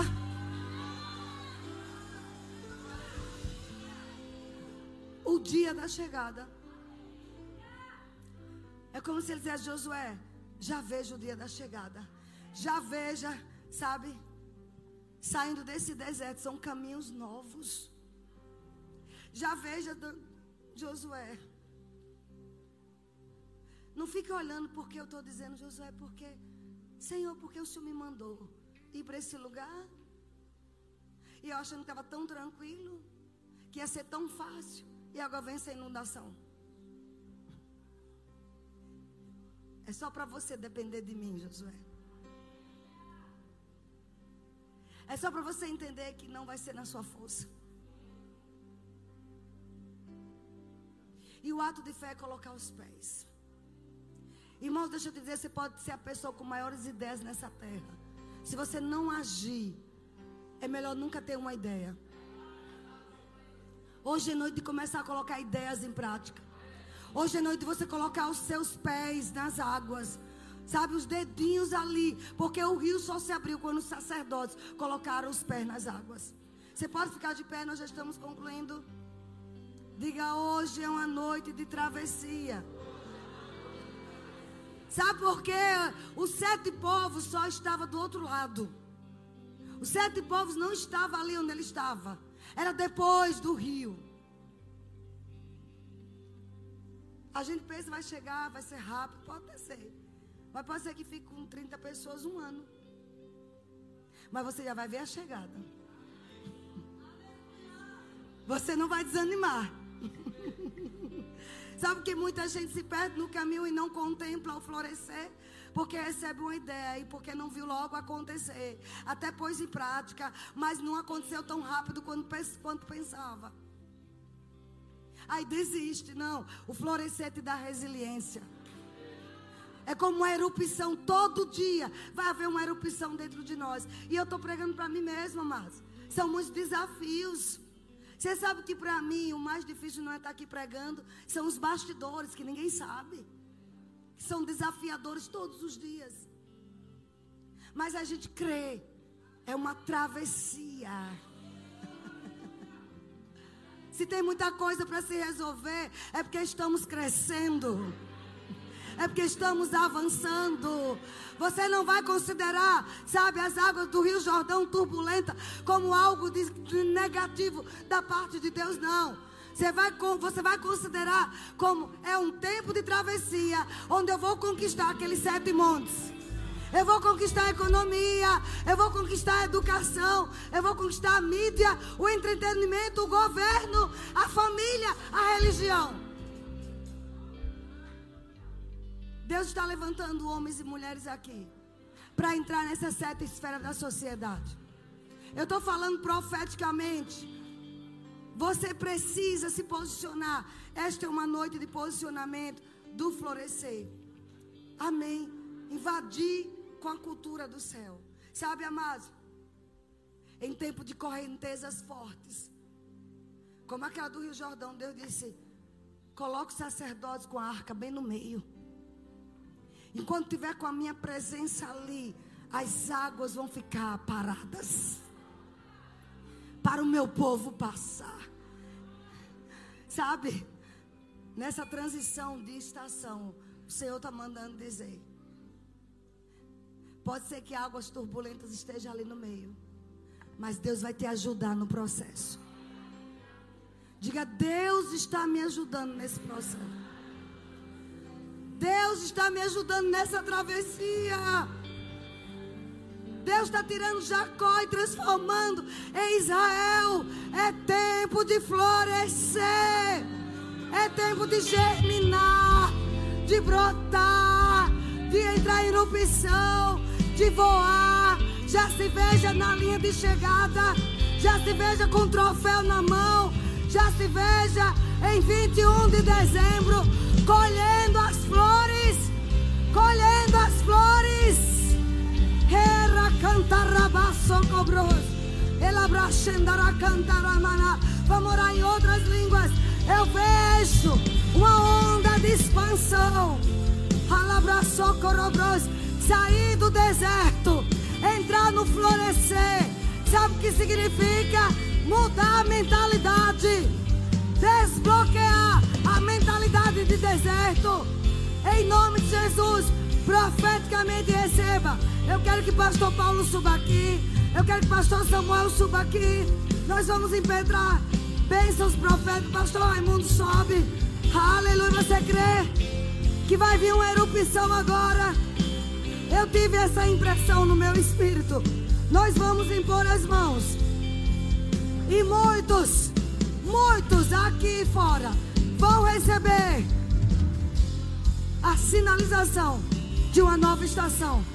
É uma nova estação. É uma nova estação. Não vai ter confusão. Tua mente não vai ficar confusa. É clareza. Vem, vem, vem.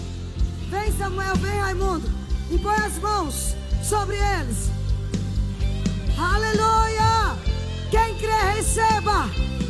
Há um fluir do Espírito de Deus. Ei, ao fluir, aleluia, tem algo para falar. Nós liberamos crescimento, nós liberamos multiplicação, nós liberamos colheita, nós liberamos restituição, nós liberamos compensações, nós liberamos sementes que foram lançadas na terra, autorizamos a colheita, cresça, multiplique, multiplique, em nome de Jesus. Nós liberamos essa nova fase, nós liberamos agora. Agora, agora crescerás para a direita, para a esquerda, para a frente e para trás, aonde quer que os seus olhos olharem e os seus pés pisarem, eu te dou, em nome de Jesus, em nome. Aleluia, aleluia. Eu quero declarar sobre a sua vida uma abundância extraordinária do Senhor, algo poderoso vindo da parte de Deus e caindo sobre a sua vida, chegando do norte, do sul, do leste, do oeste, dos quatro cantos dessa terra, dessa nação.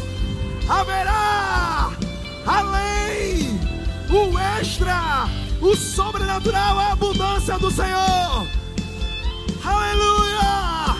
Não tendo só para si, mas para muitos mas para muitos sobra, sobra, sobra. Aleluia! Uh!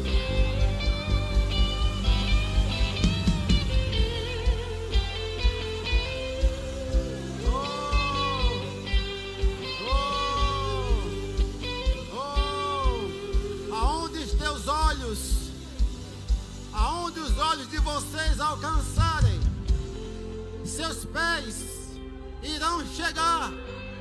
Ei, haha, visão, trata-se de visão, trata-se de visão.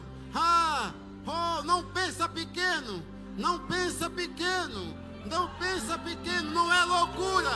Não, você sabe é um Deus que é grande, você sabe é um Deus que é exagerado. Oh, tudo que você declarar com a sua boca, você vai conquistar. É isso é para quem crê. Quem crê recebe. Quem crê toma posse. Quem crê segura.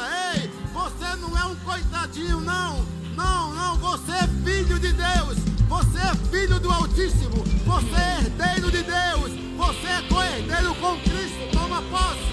Oh, oh, hoje é uma noite profética. É uma noite onde aquilo que você declarou vai acontecer. Porque aquele que fez a promessa, ele é fiel. Ele é fiel. Ele é fiel. Ele é fiel. Ele é fiel. Ele é fiel. Aquele que prometeu é fiel para cumprir. Ei, ele é fiel para cumprir. Toma posse. Toma posse. Ei, agarre, agarre. Corra com a visão. Corre com a visão. Ei, é que tem os pensamentos sobre a tua vida. Ei, não é pensamento de fracasso, não é pensamento de derrota, mas é pensamento de vi- mais que vencedor, mais que vencedor, mais que vencedor, mais que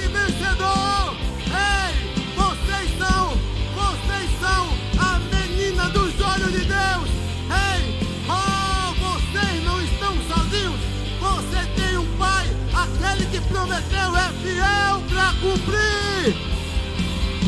Aleluia!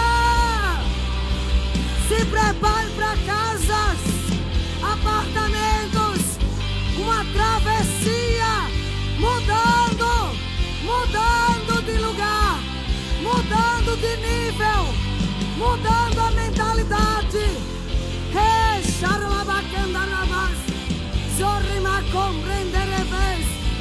Se veja florescendo se veja brotando, dando frutos, frutos que vão permanecer, frutos que vão permanecer. Ah, meu Deus, louvado seja o nome do Senhor. Você pode agradecer a Deus. Sim, seu corpo saudável, receba a cura. É uma nova estação de saúde, saúde, saúde no seu corpo. Ah, meu Senhor Jesus. Tem gente indo no poder. Poder de Deus está fluindo aqui. É, é, é. Isso. Isso. Meu Jesus. Aleluia. Aleluia. Aleluia. O reino de Deus invadindo a terra. É o reino de Deus. Obrigada.